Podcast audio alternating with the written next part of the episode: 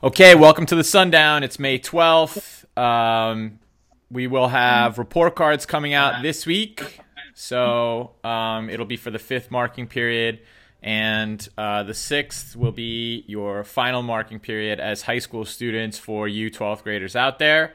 As always, it's Mr. Ishii and Mr. Weissmiller. How are we doing? How are we doing? Doing all right. Coming to you today from beautiful Northern California in Napa Valley. I was thinking about places that I would like to be right now. Napa Valley is about an hour and a half north of San Francisco, and it is very well known as the country's wine region, I would say. So I took a trip there about 5-6 years ago. This was actually right before the kids, and it was awesome. There's hundreds of wineries. It's wide open, and if you like wine, I like to enjoy a glass of wine here and there. It's a fantastic experience, and it's just beautiful. So I said, let me throw a pic of Napa Valley up there today, and I know where you are today because I've been there as well. So okay. Maybe you could tell us a little bit about where you are. So I'm in Florence, Italy, which is one of several destinations within Italy that I went to on my honeymoon with my wife. But Florence was by far my favorite stop on that trip for a variety of reasons. Number one, my wife, when she was in college, for you seniors, you should know that in college you have opportunities to study abroad if your college offers that program. My wife was in a program, so she did a semester of college in Italy, and she was in Florence. So part of why this was such a good stop for us was, one, since she had spent about 6 months in Florence, she kind of knew the lay of the land, and we were able to do a few things that were, maybe not super touristy and a little bit more like kind of off the beaten path in terms of restaurants. I don't know that I've ever had better food than when we were in Florence. And actually, it was also very similar to where you are, is right by wine country in Italy, or one of the regions that's very famous for more Italian wines, is right outside of kind of what you're seeing is like the metro. Behind me is a metro area of Florence, but once you get a little bit outside of Florence, that's where you have a lot of winemakers, and we went on like a biking tour up there too. So nice. That's what's that bridge is very famous. Do you know the name? I forget the name of that bridge. Yeah, it's funny. Right before we came on, I thought you might say that, so I asked my wife, and then she told me, and now I forgot. Hold on. Hey, Nicole, what's the name of that bridge again? The Ponte Vecchio Bridge. Ponte Vecchio, which I actually have a picture that we bought in Florence from like a street vendor for like $20, and it is of the Ponte Vecchio. So we have that hanging in our bedroom. Was the street vendor that you bought it from selling on the Ponte Vecchio? Because I know that there's a lot of vendors on that bridge. No, we can't afford things that are bought that were sold on the Ponte Vecchio. There's a lot of jewelry shops there. I think the thing we bought on the Ponte Vecchio was gelato. But the funny story was the painting that we bought in Florence. If people don't realize, just think about Manhattan, same thing like in Italy, is there's a lot of like street vendors who probably aren't permitted to sell. So there was people selling paintings, and when the police like walk by, all of a sudden they pack up all their paintings and they kind of like run away. So but the benefit is like those paintings, and they're kind of like, knockoffs, but those paintings were not that expensive. I think it was like, we got it for like, I think it started at like 35 euros, and I got them down to like 15. But in the process of buying it, we had to move locations like twice. so that was my that's why it's funny seeing that bridge, because we have that picture, and the story behind buying the picture was pretty funny. So yeah, that's my Florence story right there.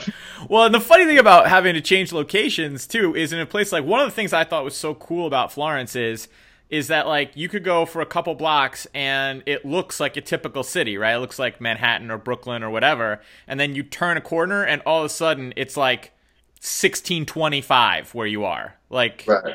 You know, so you might have started your painting negotiations in what looked like Brooklyn, and you might have ended your negotiation in what looked like Game of Thrones.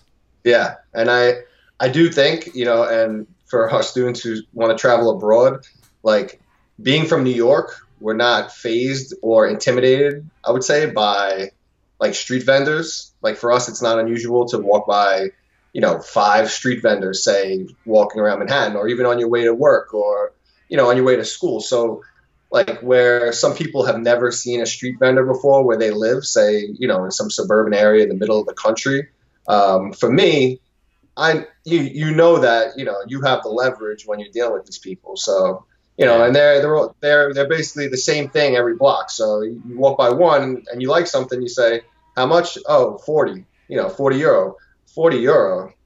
You gotta be, you can't be serious. You know, and as you walk away, by the time I was like 15 feet away, the guy was already down to like 25 euro. Yeah. So I'm like, all right, I'll be back. So now I have my anchor leverage point, 25 euro. So now I go to like the next block and the guy's like, all right, I could do it for 30 euro. And you say, well, he could do it for 25. And I said, maybe I'll get it later. So by that point, you know, at 40 euro, we got it down to like, you know, 15, 20. And that's just like, I would say, a New Yorker, you know, working the street vendors. Yeah. You know, pretty cool. Yeah. And now you have a reminder of your negotiating skills right up in your bedroom. Yeah, there we go. Moving on. What did he say? You know, has become a fun segment that we've done, and I texted you within the last couple of days saying, just when I didn't think we had material for this segment, President Trump had his press conference about, I guess, testing was the major topic. And before I ask you what we're going to talk about, I'm watching the press conference and I see the president come out, and I think he was in front of like the White House, you know, outside. And all I see is 2 huge posters on each side of him about like America leading testing or something like that. And I was like, I turned to my wife and I said, is this like North Korea? Like, is this like... Like, why are these signs, like, these 10-foot signs, like, on this? It was like he was, like billboards, like, advertising that we're having the most number of tests. And I'm like, yeah, I guess that's cool, but, like, it would be better if we didn't need to, like, be at this level of testing, you know? Well, right. And it's also just not true. I mean, or it's misleading. Like... Right. It's very misleading, but I feel like Trump's strategy from the very beginning has been, if I tell a lie often enough and loudly enough, then it'll become sort of the truth, or at least it'll be in the mix with the truth. Well, I believe we are leading in the number of tests. Right. But we also have the highest number of cases and the highest population. So I think a better gauge is tests per like 100,000 people. Right. And we were behind on that. We were kind of like the middle of the pack for a long time about that. But we've been talking about testing for weeks now, right? Yeah. So we feel like this is important. Like, testing is one of the, and this is the experts. This isn't us. This is the experts have been saying this for like 6 to 8 weeks now. That testing a lot, which is what we'll talk about a little bit today, especially, you know, with some of the businesses trying to come back and the professional sports leagues. Testing is probably the number one thing you can do to prevent outbreaks, right? Of course. So now the president, it's like 6 to 8 weeks later, and now he's finally like saying like testing is important. Like, we were saying this 2 months ago. Right?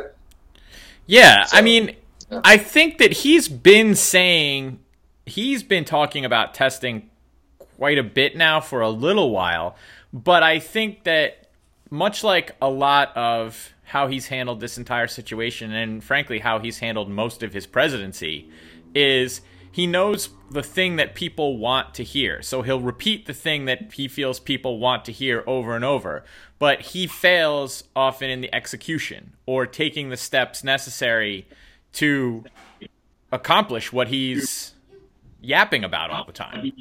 So, it's really hard to put together a really robust national testing program. That's pretty difficult. But so he doesn't want to have to be bothered or burdened with such a thing.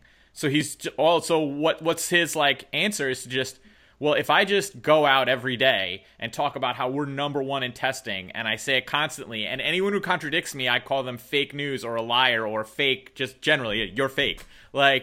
Then it'll make it sort of indistinguishable to some people if you're not smart enough or if you're not paying attention closely enough.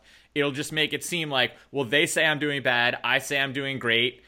It's their word against mine. We'll see what happens. And I think that to him is just a much easier thing to do than actually put together a testing program, the magnitude that is required to make the United States of America safe. That's really hard. So he's just well, I'm not going to do that. You could see that strategy right now, and we're not going to get into it, but with the election, the mail-in voting, they're already trying to discredit the process of mail-in voting, and that's probably a strategy. Mail-in voting is not good because that could be fraud. Wait a second, you're saying only one side is going to fraudulently use the mail-in voting? So right. I think he knows he's behind right now, and there's also more registered Democrat voters than Republicans in the country. So I think he's already planting a seed for his base to say, if he loses, look, this mail-in voting was a big scheme and a big scam. I told you about this was a scam. So he's already starting to do that now ahead of time. Yeah. And then the other strategy is, we're not going to talk about the disaster, the pandemic, and my handling of it. What I'm going to do is I'm going to try and get the media onto calling Obama a fraud and ObamaGate and all this. And it's somebody, and this was going to be on one of the, what did he say? But a reporter asked him 2 days ago that you called out, you're calling this ObamaGate, that he committed crimes. And then the reporter goes, what crime did he actually commit? And Trump goes something like, you know what he did. I don't need to say it. You know what he did. I don't need to say it. And it's wait, no, you should say it, because you're accusing him of doing these crimes that didn't actually happen. You're just saying it, that he committed crimes. So now your base goes, yeah, Obama committed all these crimes. But it's no, the reporter asked, what crime are you talking about? And he goes, I don't need to tell you the crime. Well, so actually, this was my what did he say? So I have the exact quotes written down, because it's when you actually look at what he said, that was a good summary of it. When you actually hear what he says, it's worse. It's worse than your description. The reporter asks him, he says, you appear to accuse President Obama of the biggest political crime in American history by far. That's what he accused him of on Twitter. So the reporter asked, what are you accusing him of? And he goes, ObamaGate? That's not a crime. That's just a word you made up. Yes. And then he goes, it's been going on for a long time. It's been going on from before I got elected, and it's a disgrace that it happened. And if you look at what's gone on, and if you look at now, all this information that's being released, from what I understand, that's only the beginning. Only the beginning? He's been out of office for 4 years. What, how is he doing anything? This is only the beginning. Some terrible things happen, and it should never have been allowed to happen, and it won't happen in our country again. So the guy says, so what's the crime? Because as the reporter probably correctly noticed, ObamaGate, not a crime, not a thing even. And then he says, you know what the crime is. The crime is obvious to everybody. All you have to do is read the newspapers, except yours. Well, I mean, I read a lot of newspapers, actually, and I have no clue what ObamaGate is. No, I don't. Yeah, I don't know either. So I mean, this is really about just like another trick. Well, right, and the trick is here is that his original national security advisor, when he took office, Michael Flynn, was arrested because he was a Russian asset. He was working with Russia, and told Russia. So, real quick, right at the end of Obama's term, Trump had been elected, but Obama was still president. Obama kicked some Russian diplomats who – diplomats are – how do you describe diplomats? They're like representative from other countries where even if you're a hostile country, we allow you to live in our country and sort of guarantee you certain protections so that we have a representative of your country here for us to speak to directly in the event of a crisis of some sort. Is that right? And they're pretty much they have immunity from like most crimes, right? Yeah. Like from basically anything. Yeah. But so Obama kicked Russian diplomats out of our country because they basically we had evidence that they had been spying and messing with our elections. So Michael Flynn called the Russian government.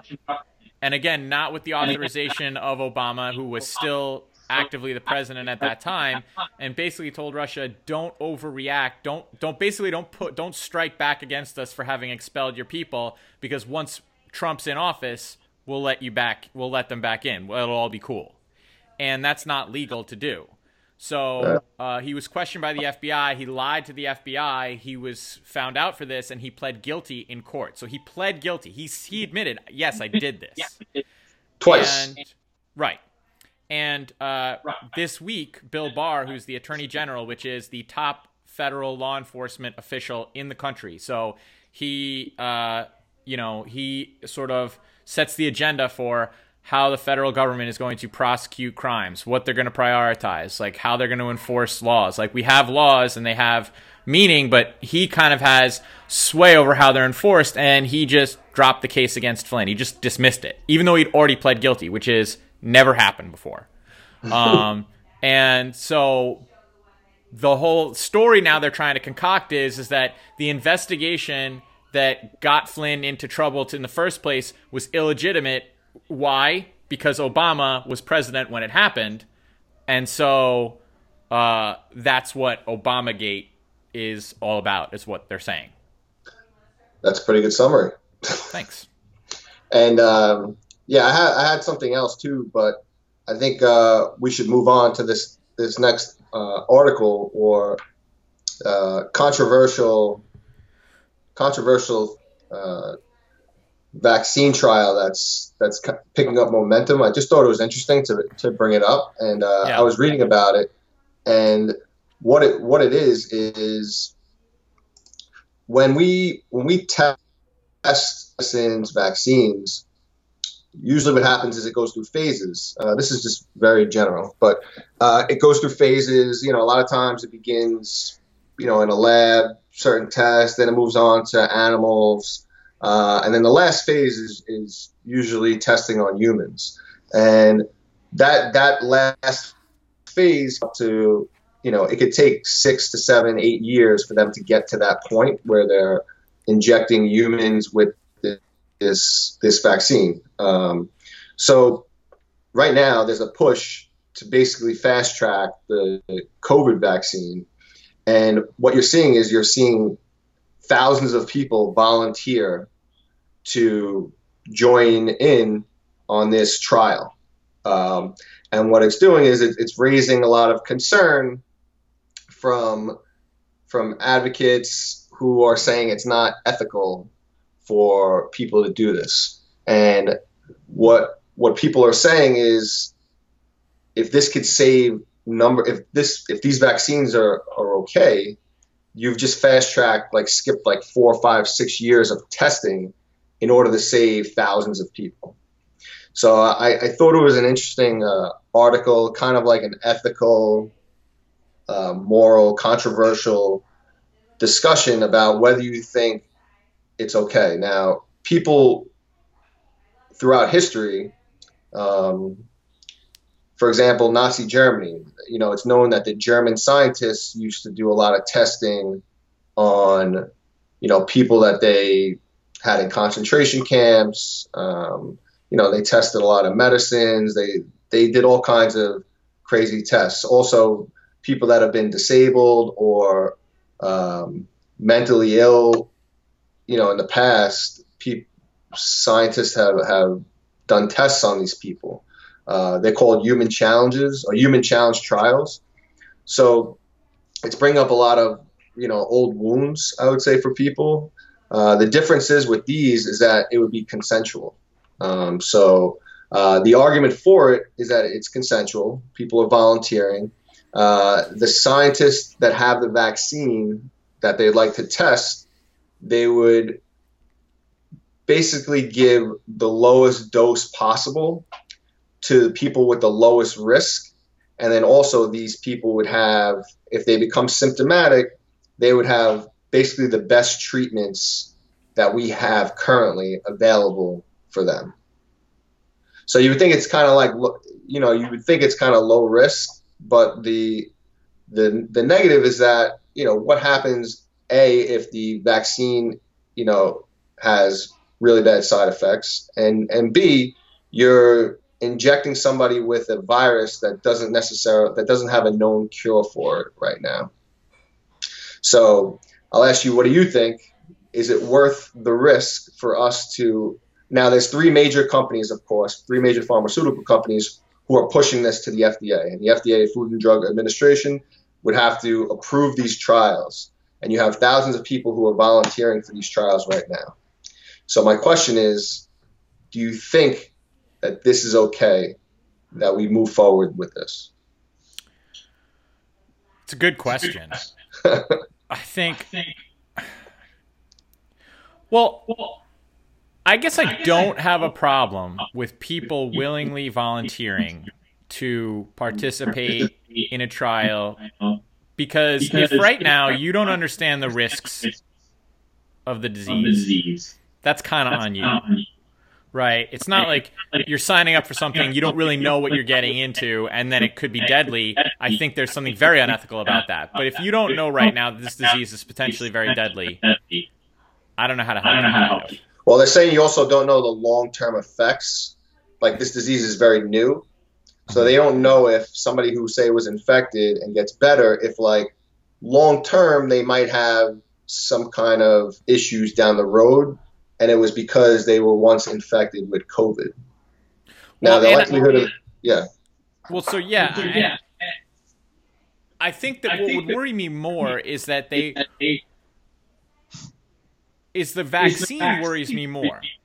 Like, I don't really have a problem with the tests if they have people that are willing to volunteer to participate in the tests. Because, again, if you're upfront with people that, like, look, we still don't know the long-term risks, and they decide, okay, I'm going to opt to do it anyway.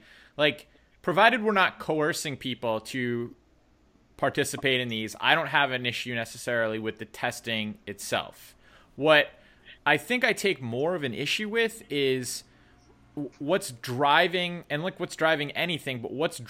need for us to fast track a vaccine, right? Like, obviously, nobody is comfortable with there being a deadly virus just floating around in the air, and you want to be able to cure it or vaccinate people as quickly as possible if we're capable of doing it, right? So I'm not against finding a vaccine, and I'm not saying fast tracking it is necessarily a bad idea just on its own, but I have the sense that one of the reasons for fast tracking the vaccine is so that we can get the economy restarted again. And with that, I sort of have, that's what I would take issue with. But I don't know that I take any moral issue. I think if you're using consenting adults who are fully aware of risks and fully aware that the people that are testing them don't even know all the risks yet, and you're still like, yes, I'm willing to do this, I don't necessarily have a moral problem with that.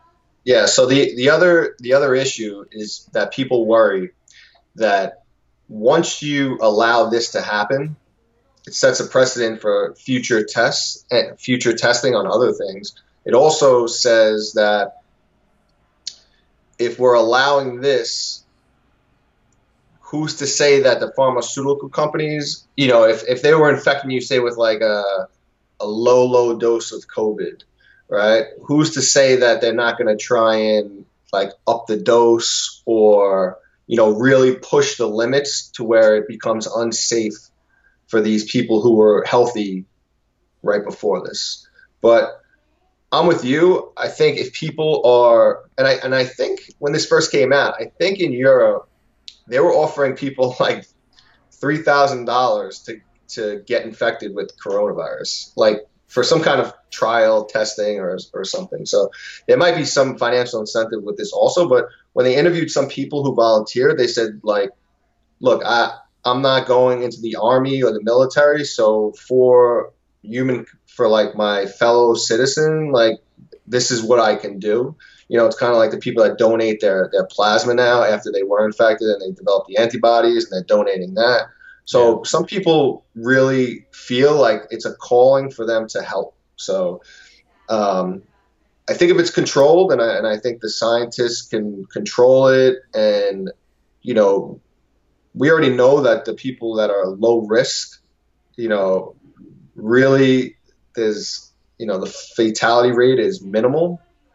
I don't see an issue with it. I mean, I was reading another article which stated, like every day that we don't have the vaccine could potentially be like 7,000 deaths globally, which is a huge number. So just think, if you fast track the vaccine, if testing on humans takes off, like even like 3 years from the vaccine being approved, you know, that's a lot of people that you know you could save.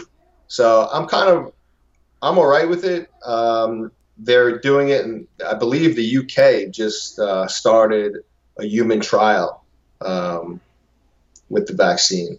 So I'm curious to see if it's going to come to the States. And like we say, the money talks, and if the pharmaceutical companies are pushing this, we know the reach that Big Pharma has here. You know, I see like that this is probably going to get approved, don't you?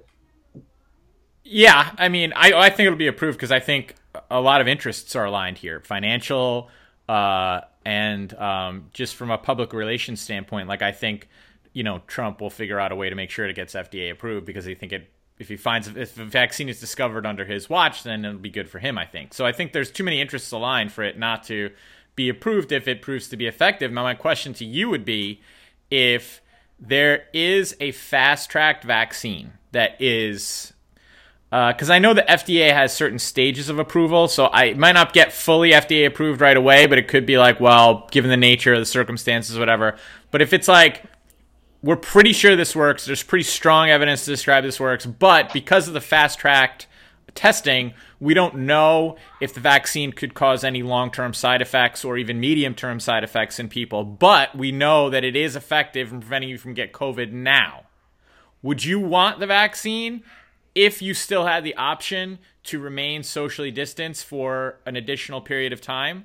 Or would you say, I'm going to hold off on the vaccine, I'm going to keep practicing social distancing, provided it's an option for me, and I'm just going to wait and see on the vaccine? Like, what would you choose? You know, I never got the flu vaccine or the flu shot until I started teaching. And then within the month of teaching, I got the flu, and I was like, this is the worst thing I've ever had before. So then I started getting the flu shot that my doctor said, you know, you work with kids, it's probably smart to get it. So now I've got it, and I don't know. I think I would get it. You know, I'm around too many high risk people. I think, you know, as far as like parents and grandparents, you know, also working in a school, I think I would probably get it. And that's just me. I don't know if I would let my kids get it right away. And that tends to be, because I've asked this question to my friends, and that seems to be how they feel also, that they would probably get it, but they don't know if they would give it to their kids right away. Yeah. I don't know. I don't have an answer. I just, you know, I don't know that I definitely don't, or have never really considered myself a conspiracy theorist. But I also don't think that I can also be a cynic for sure. But I would just say that since March to now, I don't know that I've ever had less trust in any institution than I have had over the last couple months. And so if they put out a vaccine, I really don't even know. I would have to do a lot of reading into it to make a determination. Is this something I believe, or is this not something I believe? Do I think this is just, some thing that they rushed out there that they don't even know what the consequences are, just to make sure that we all get back to work so that rich people stay rich? I would certainly have that level of doubt in my head, and I would have to think a lot about it. Yeah, I mean, on the positive side, though, COVID is part of the family of coronaviruses, which coronaviruses are not new to science. Yeah. And they have been working on different vaccines for different coronaviruses. So from reading, the reason that they were able to fast track the potential vaccine for COVID is that they've been doing so much work for years with coronaviruses that they were already familiar with kind of how it works. So right. To me, they're kind of like, and the flu is a coronavirus, I believe, right? The different strands of the flu. I don't know. Is that true? I don't know. Yeah. So, I mean, I think like the flu shot already, if you get it, already has some kind of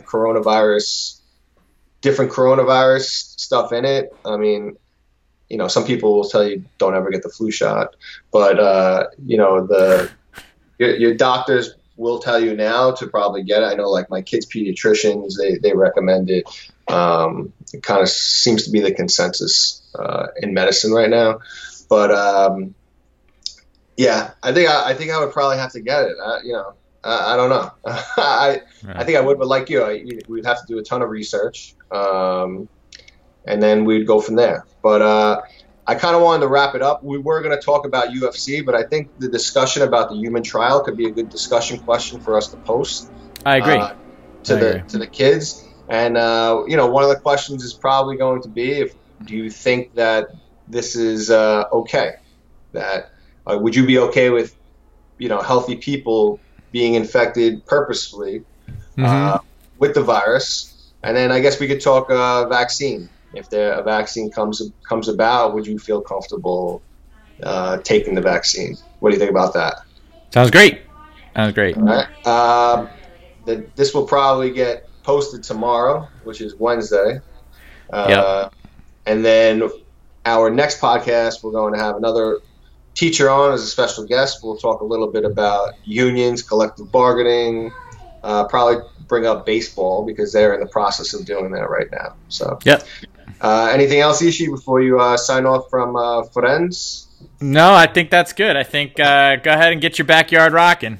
All right. See everybody on Friday. All right. Later. Bye.